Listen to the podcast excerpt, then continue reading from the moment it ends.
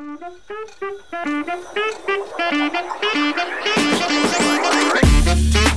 listening to a local church podcast hosted by my dad, Pastor Ryan Markham. Be sure to leave a review and share this resource. Love God, love people, make disciples.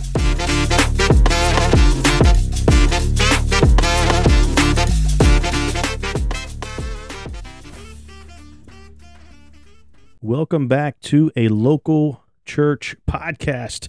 I'm Pastor Ryan. I am solo today. We're keeping the podcast going. Pray for Ryan. He's a little bit under the weather.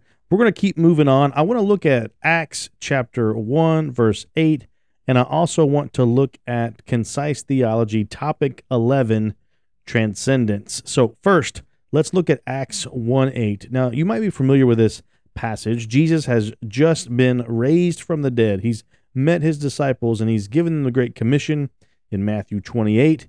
And now in Acts 1 8, he says this You will receive power when the Holy Spirit come upon you. And you will be my witnesses in Jerusalem and in all Judea and Samaria and to the ends of the earth. Acts 1 8, huge pivotal verse in the book of Acts. It helps you understand the rest of the book. It sets the stage for the early church, the, the journey of the early church, if you will. In this verse, Jesus gives a powerful message to his disciples just before he ascends into the sky, and he promises the Holy Spirit. And he actually commissions them again to be witnesses in the power of the Holy Spirit to the ends of the earth. Very similar to Matthew 28 18, 18 through 20, the Great Commission. This verse, Acts 1 8, carries profound implications for us today as we believers seek to live out our faith and share the gospel. So we're going to explore Acts 1 8 just a little bit. I'm going to ask you some questions. I'm going to kind of unpack them a little bit, but I really want this podcast to be just you thinking about your life, how you live out your faith in light of Acts 1, verse 8. I'm going to read it one more time, and then we're going to jump into some questions. Acts 1 8. You will receive power when the Holy Spirit has come upon you, and you will be my witnesses in Jerusalem and in all Judea and Samaria and to the ends of the earth. So, question number one What is the source of the disciples' power in this verse? Jesus says, Hey, you need to be witnesses. You're going to be witnesses. You will be witnesses in Jerusalem. That's their hub. Jesus wanted them to start in Jerusalem then worked their way out in all Judea, and then worked their way out some more to all Samaria, and then ultimately worked their way to the ends of the earth. So they were starting in Jerusalem and they were moving outward. You can kind of look at this as like a target on a board, and you see the bullseye, Jerusalem, the next line, Judea, the next line, Samaria, and then the next, you know, uh, concurrent lines, the ends of the earth. So, what is the source of their power? Well, it's the Holy Spirit. Jesus says, you will receive power when the Holy Spirit has come upon you. Now, we get a little icky and weird when we start talking about the Holy Spirit. Like, is this what, what are we talking about here? God is all powerful, all consuming, all, you know, creative. He is God in three persons Father, Son, Holy Spirit. It's the Trinity. We don't see the word Trinity in the Bible, but we see God the Father, we see God the Son, and we see God the Holy Spirit in Scripture. Each one is a distinct person, yet all make up God. And so the power of the disciples comes from the Holy Spirit, which is who is God. So the application is reflect on your own life. And for me, this kind of hits home a little bit because the question I want to follow up with is have you ever tried to live out your faith or even share the gospel in your own strength? Like, I've just got to study enough and I'll have enough, you know, background knowledge to know or how to answer someone, right?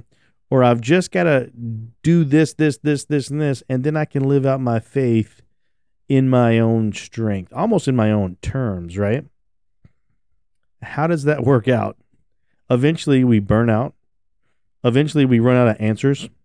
Eventually, we run out of just the ability to live the life that God has called us to live. Think about just the Ten Commandments. We break those on a consistent basis. And yet God says to anyone who wants to be his, be holy, for I am holy. Well, how do we be holy? Live according to God's design, live according to God's standard, live according to God's law. The problem with that is we can't. We fail. We break the law each and every day. Well, I don't murder, right? I don't commit adultery. Well, Jesus says to both of those, if you look at someone with anger or hate in your heart, it's as if you've already committed murder.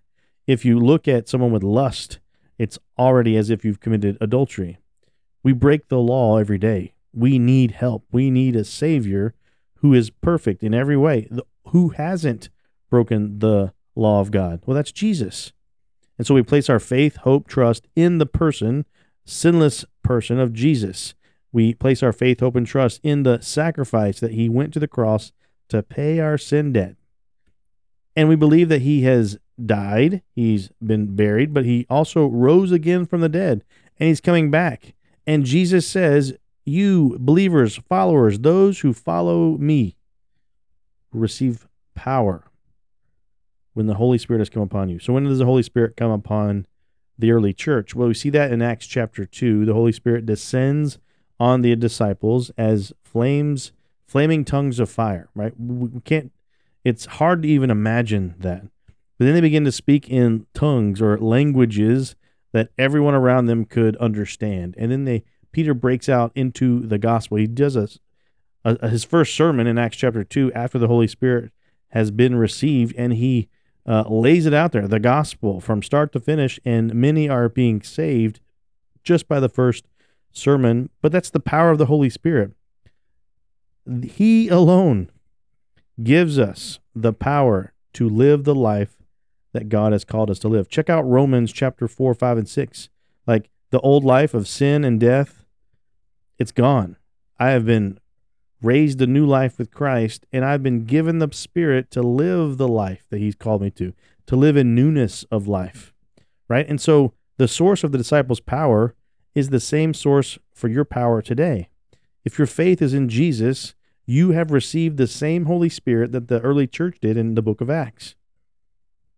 What does it mean for us to rely on the power of the Holy Spirit in, in our daily life, right? Or in our daily witness? How do we rely on the Holy Spirit? Well, there's a couple things. I'm just off the top of my head. One is as we read Scripture, there are sometimes we read Scripture we don't understand. But we go to God in prayer. God, help me understand this passage. That's the Holy Spirit or when we do something we know is not right, right? When we sin, when we mess up, when we make mistakes, sometimes there's this icky feeling that's called conviction. That's the Holy Spirit.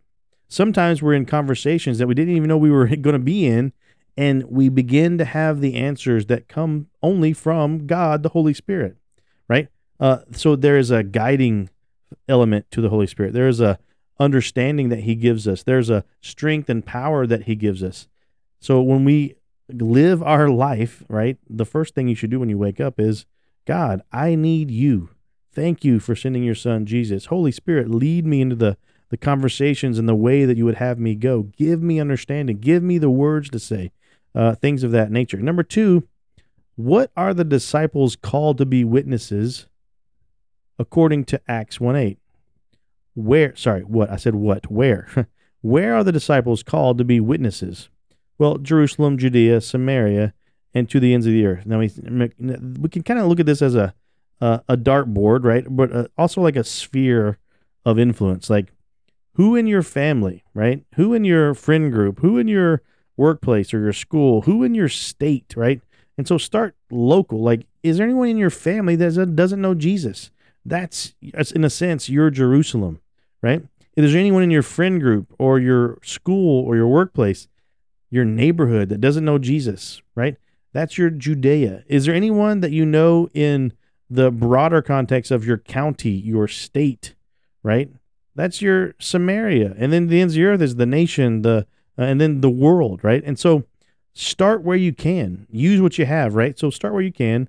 Where do you live? What neighborhood? What school? What workplace do you go to? But use what you have. You have the gospel. You have the good news, right?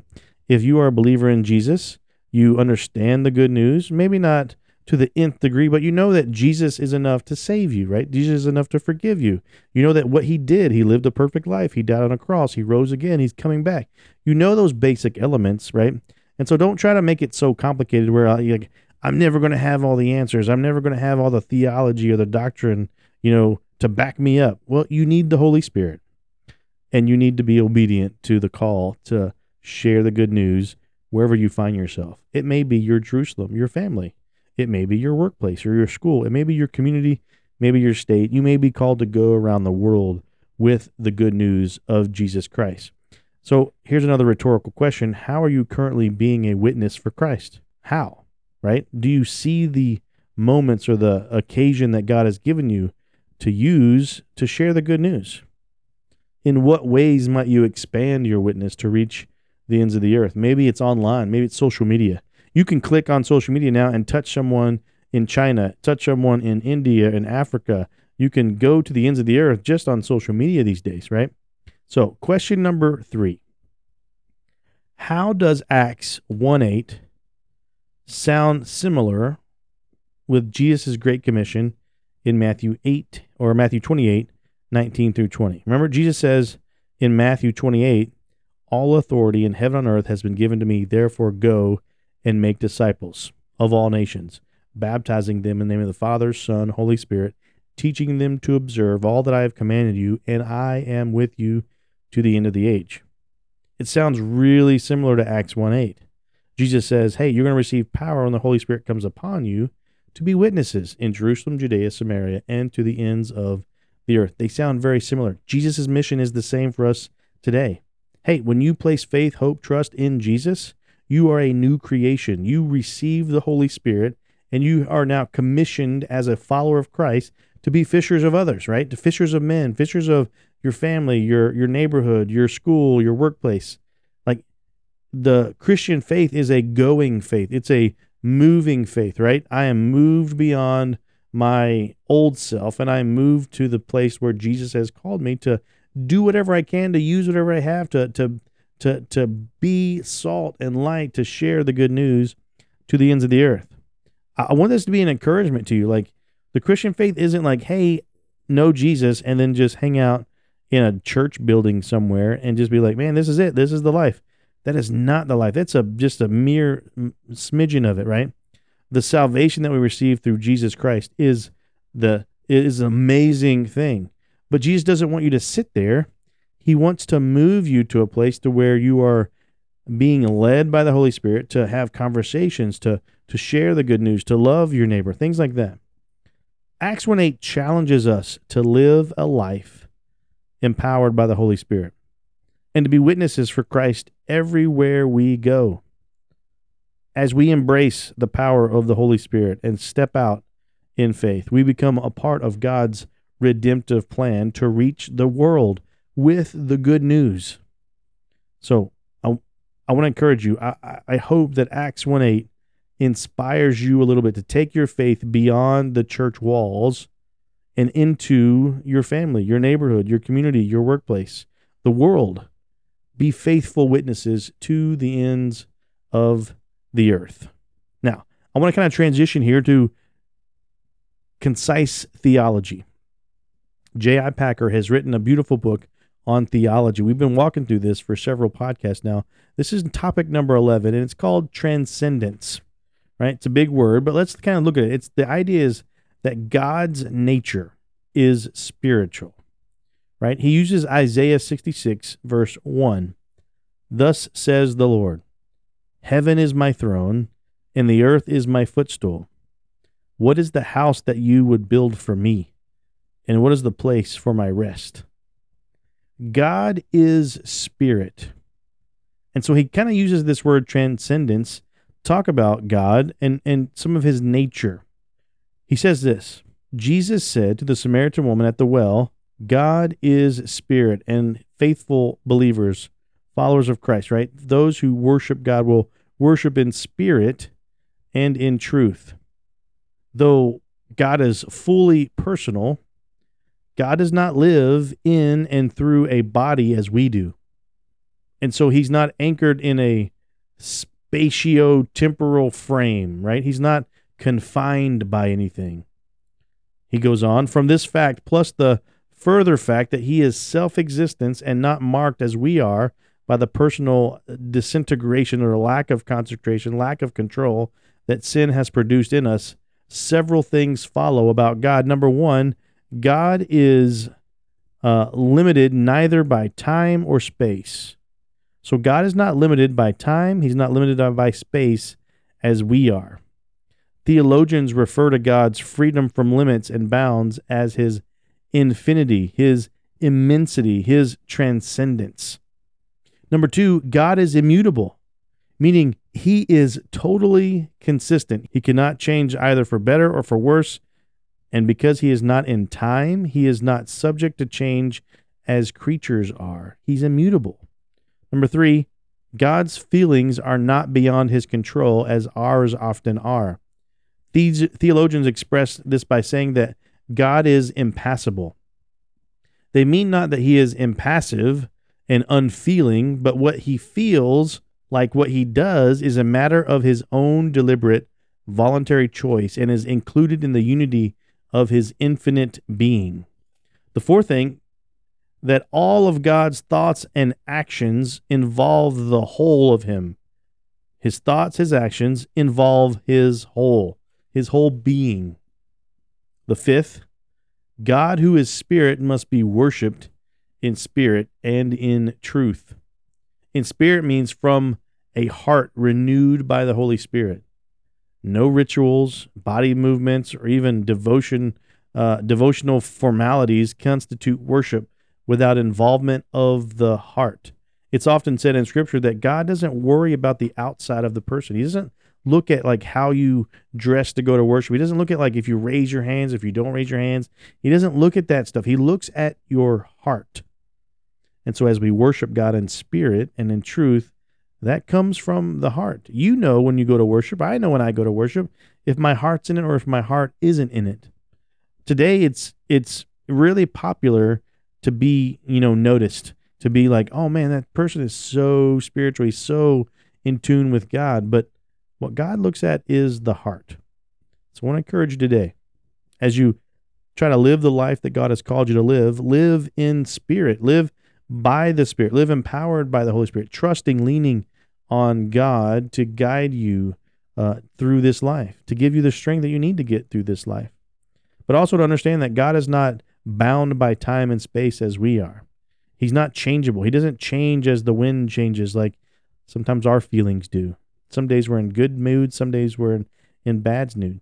Uh, bad, uh, bad, uh, we just have a bad attitude, right? But God doesn't do that. God is consistent. He is faithful to himself. He is faithful to his word. And so as you go through the ups and downs of life, I want to encourage you lean on God our refuge, our strong tower, our our ever-present help in times of trouble. Hey, I hope you get through this next week uh, leaning and trusting on God. I want to encourage you to come back and listen uh, next Sunday as we'll have another podcast. But as always, love God, love people, make disciples.